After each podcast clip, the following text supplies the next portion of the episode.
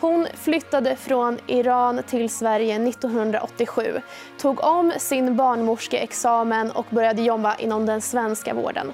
Efter tio år i den publika sektorn startade hon Avesina ett privat vårdbolag med fokus på patienten. Gruppen växte till 1400 anställda och 400 miljoner kronor i årlig omsättning. Och idag är klinikerna avyttrade och koncernen fokuserar på investeringar i medtech bland annat. Och det ska vi prata om i dagens EFN Marknad.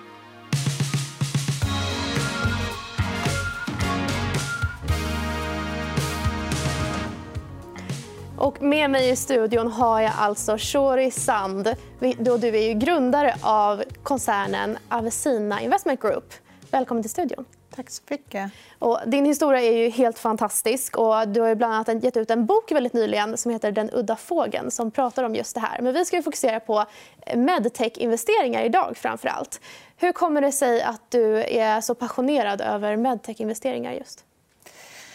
Under mina år som både eh, anställd inom den offentliga sektorn och sen när vi drog igång våra egna, egna verksamheter då insåg jag att vi kommer att behöva en utveckling i hälso och sjukvården med hjälp av eh, teknologi. Vi behöver integrera vårdtjänster med teknologi.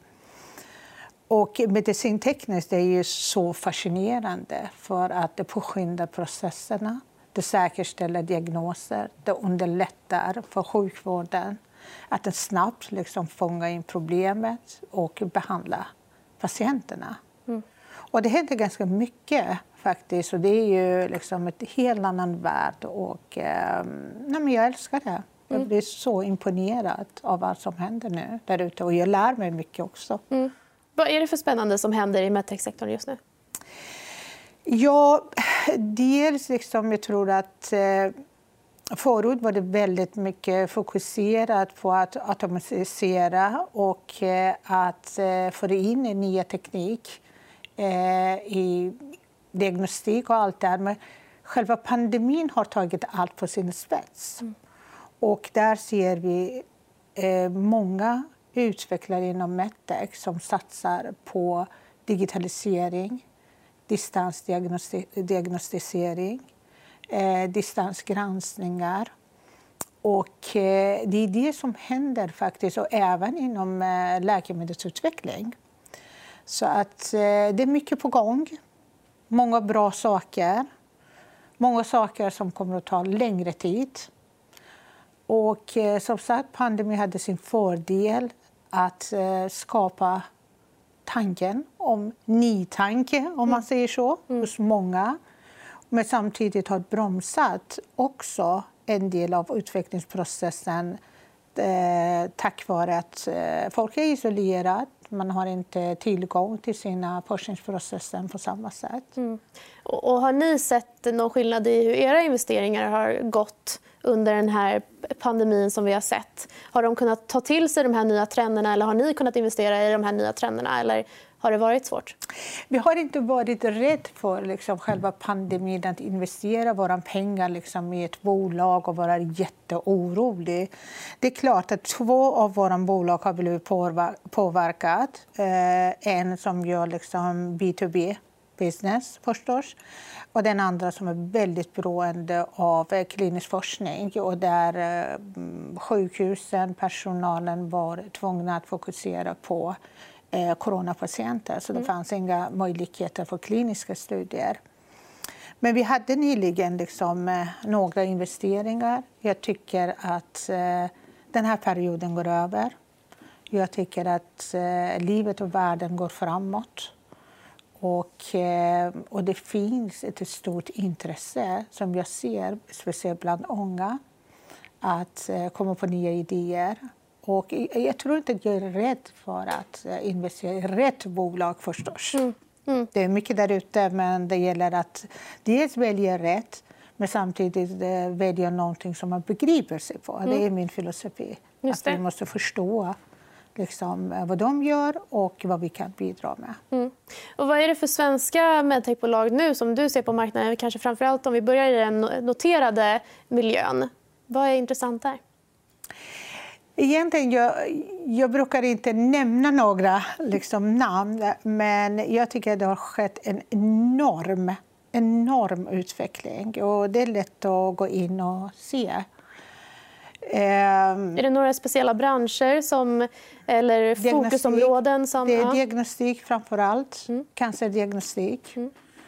Och eh, där ser man att det händer väldigt, väldigt mycket. Och sen medicintekniska utvecklingen, att man försöker liksom med hjälp av övervakningskameror, med hjälp av eh, medicinsk teknik inom eh, operation, ortopedi, liksom, att påskynda mm. både liksom, eh, behandlingsprocessen och även underlätta rehabilitering. Inom rehabilitering till exempel, det sker jättemycket för att vi är så beroende av tekniken. Mm. Och under lång tid vi har kört den traditionella rehabilitering genom att ha liksom vanliga liksom, eh, sjukgymnastikmottagningar eh, med begränsade resurser. Och det, det, ser vi att det börjar röra på sig. Mm. Så det är här man kan leta efter om man är småsparare och vill hitta lite nya case och, och investera i? Alltså. Ja. Hur tänker ni kring portföljen? Jag känner mig ganska nöjd med mm. min portfölj. Det kunde vara bättre. Hur ser det Men... ut idag? Då? Eh, det ser bra ut. Men nu har vi lärt oss väldigt mycket. Vi var ganska ny i den här eh, världen. Och eh, nu vågar vi mer att ge oss på större bolag, noterat bolag och även titta på internationella bolag. Vi är mm. väldigt, väldigt intresserade av bolag som kan skala upp och komma in i andra marknader än svenska marknader. Mm, just det. Och ett av era mer senaste eh, innehav det är ju det här bolaget Momentus som hjälper nyblivna mammor med stöd och vård efter förlossning. Och det tycker jag är ett extra intressant bolag för det är ju eh, Ehm, ett bolag som jag kan tänka mig att du har väldigt mycket hjärta i. En, en fråga som är väldigt viktig för dig som barnmorska. Investerar du alltid med hjärtat och hjärnan eller eh, är det här mer ett, eh, ett lönsamhetsbeslut? Nej, Momentus eh, det är inget lönsamhetsbeslut egentligen. De är i tidigt fas. De har en ganska intressant idé. Men däremot de har också sina utmaningar för att sådana typer av bolag är väldigt beroende av Eh, sina uppdragsgivare på den offentliga liksom, sektorn. Och jag tycker inte att utvecklingen liksom, hänger ihop liksom, vid den privata marknaden. Eh, det är ju, vi går ganska fort, den offentliga liksom, stannar mm. här. Men de är duktiga. Eh, det finns hjärta i det här. Det finns god vilja. Och eh, kanske Momentus är ju bland de eh, bolag eh, som jag vill stötta dem. Och sen får vi se vad som händer. Jag tror på dem, jag tror på deras idéer. Men eh, som investerare... När jag var liksom eller jag är entreprenör och det var väldigt liksom, ivrigt och liksom, åh, jag känner för det här och man har hjärtat och så där. Men man lär sig så småningom att koppla hjärnan och hjärtat för att det ska finnas en lönsamhet. Mm. Men vissa bolag vet vi från eh, liksom början i tidigt fas att vi måste vänta länge. Mm. Men vi tror på dem. Mm. Momentus. Mm. Vissa bolag som Golden Service, det är lönsamheten, mm. det är siffror, det är en verklig marknad, det, är mm. stor, liksom, det är kunder. Mm. Så att det är både och. Det är både och. Men framför allt, eh, jag investerar i människor när de tar fram liksom de kandidater, för att jag har ju ett team där de eh, granskar alla case som kommer in. Vi får ganska mycket mm. Varje vecka och jag träffar eh, dem som vi tycker att de passar i portföljen. De passar våra Hur vet värderingar. Ni det? Vad, vad, vad passar? Det som passar det är ju vi framförallt vill utveckla sjukvård eller välfärdsmarknaden. Mm. Och det, det vill vi göra med hjälp av teknik, tjänster, digitala tjänster. Och eh, de bolag som vi känner att det här teamet har kunskap, de jobbar hårt, de är lyhörda Och de har ett syfte med bolaget. Det är inte så liksom att man utvecklar en app och innan man har hunnit och utveckla det, då har man sålt den hälften mm. av det här bolaget. Det är inte den typen av bolag. Vi har ingenting att göra där. Mm. Utan vi måste kunna bidra med vår kunskap och det är inte bara ekonomiska resurser som eh, de ibland behöver. Så att eh, teamet måste kännas rätt. Kännas att eh, det är inte bara entreprenörer utan förankring. Mm. Det är den verkliga marknaden. De har förstått marknaden. Mm. Och de är ute efter smarta pengar. Och smarta pengar det är liksom att man vill ha kompetensen, man vill ha nätverket. Mm. Är det så ni jobbar för att minimera risken i de här typerna av bolag som ändå är väldigt, väldigt tidiga jämfört med era andra typer av era, era andra Jag tror att det här är min regel för alla bolag. Mm. Så känner vi att vi inte kan jobba med de här människorna, då har vi ingenting att göra där. Nej. Hur minimerar ni annars risken när det kommer till just såna här små och tidiga bolag? Det är precis som jag säger. Finns det, första frågan är finns det ett behov. Finns det en marknad? Mm. Fine. Och sen är vi medvetna om att sådana bolag kommer att behöva ganska mycket hjälp. Och det kommer att ta tid. Mm. Men överhuvudtaget jag tror jag att som investerare vi måste ta risker ibland. Vi kommer inte ifrån det här. Mm. Det finns ingen investering som är 100% säker. Det enda investering som är 100% säker det är att investera i en anställning. Mm. Tycker jag. Mm.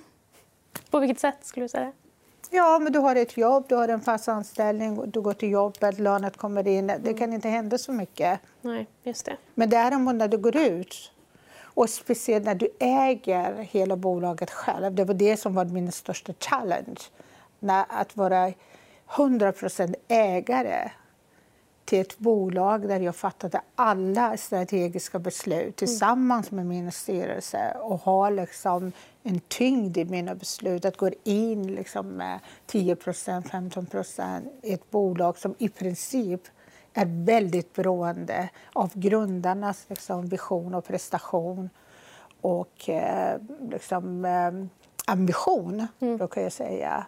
Så det, det är ganska liksom, ja.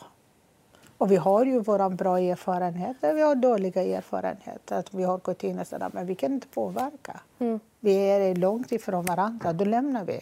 Mm. Mm. Då lämnar vi. Och vi är inte rädda för att lämna och mm. säga att okej, okay, vi, vi, vi har ingenting att göra här. Mm. Vad krävs för att ni ska göra en exit? Eh, exit för en för att vara lönsam, att vi har tjänat in våra pengar, det är ju att... När... Har ni någon avkastnings, något avkastningskrav som ni försöker Nej, följa? Nej, jag har ingen avkastningskrav så. Men självklart att eh, vi har vår mått att när vi går in, då vill vi ha. Mm. Liksom. Eh, vi har en summa, men det här gäller mer de större investeringar. Men när det gäller eh, små, invester eller små bolag det, det, det får vi se. Mm. Vi kommer inte vilja gå back. Men vi, vi räknar med kanske första två åren eller tre åren tills de kommer liksom, på fötterna. Mm. Då, då blir det lite röda siffror. Ja. Men vi tror på en ljusare liksom, framtid. Mm. Så att säga. Gör ni någonsin exits eh, när, de, när bolagen börsnoteras? Har ni varit med om det?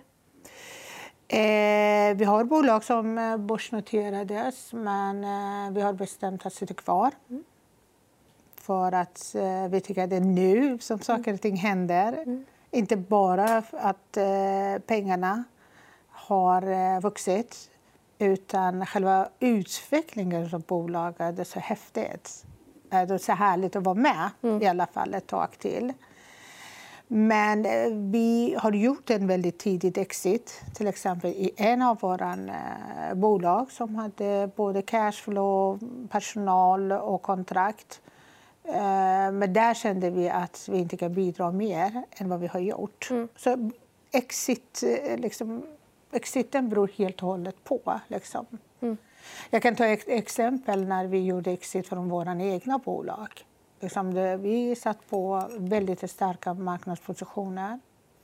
Vi hade 1400 anställda. Men vi kom till en punkt där vi kände att vi har gjort allt vad vi har kunnat. Mm. Och vi kan inte utveckla bolaget mer än vi har gjort av olika anledningar. Och jag är den person som känner att what's next? Mm. Just det, och någonting då nytt. gjorde vi ett exit. Mm. För att kunna göra nya saker Mm. och ha större möjlighet. Spännande. Är det några bolag som ni har i portföljen just nu som är på väg att börsnoteras eller några som man ska hålla koll på om man är en småsparare som sitter hemma och följer den noterade marknaden? Ja, det kommer vi just sen med det. Ja, sådana planer har vi. Ja, vad härligt. Ja, då får man hålla koll. Ja. Vi har ju småsparare som lyssnar, som investerar själva och andra som är intresserade av den onoterade marknaden. Har du några slutliga tips till de som eh, undrar hur man dels kommer in i den här marknaden men också hur man gör ett eh, bra jobb eller hittar rätt bolag i medtech-sektorn? Jag tycker att de branschen som jag tror på, det är ju tjänstebolag. Jag tycker att eh, vi har en aging population. Vi är beroende av eh, välfärdstjänster. Vi är beroende av eh, de bolag som utvecklar medicinsk teknik för att få fart på den här branschen. Så det här är min tips om man vill vara lite säker. Och, eh, och jag skulle liksom satsa på bolag som har en blandning av professionella investerare. Där finns det ordning och reda med styrelsen, med eh, klara finansieringsplaner, mål, vision och även eh, entreprenörer som brinner för sin vision som liksom, små sparare.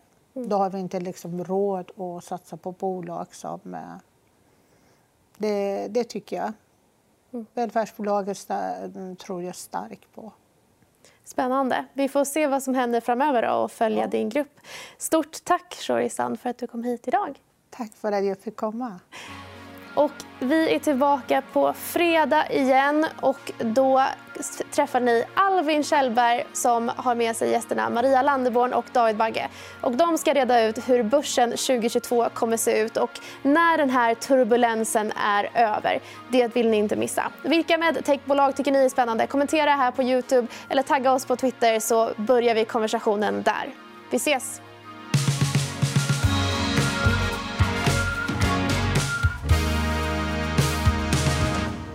Du har lyssnat på EFN Marknad, en podd av EFN Ekonomikanalen. Mer om ekonomi och aktier finns på efn.se.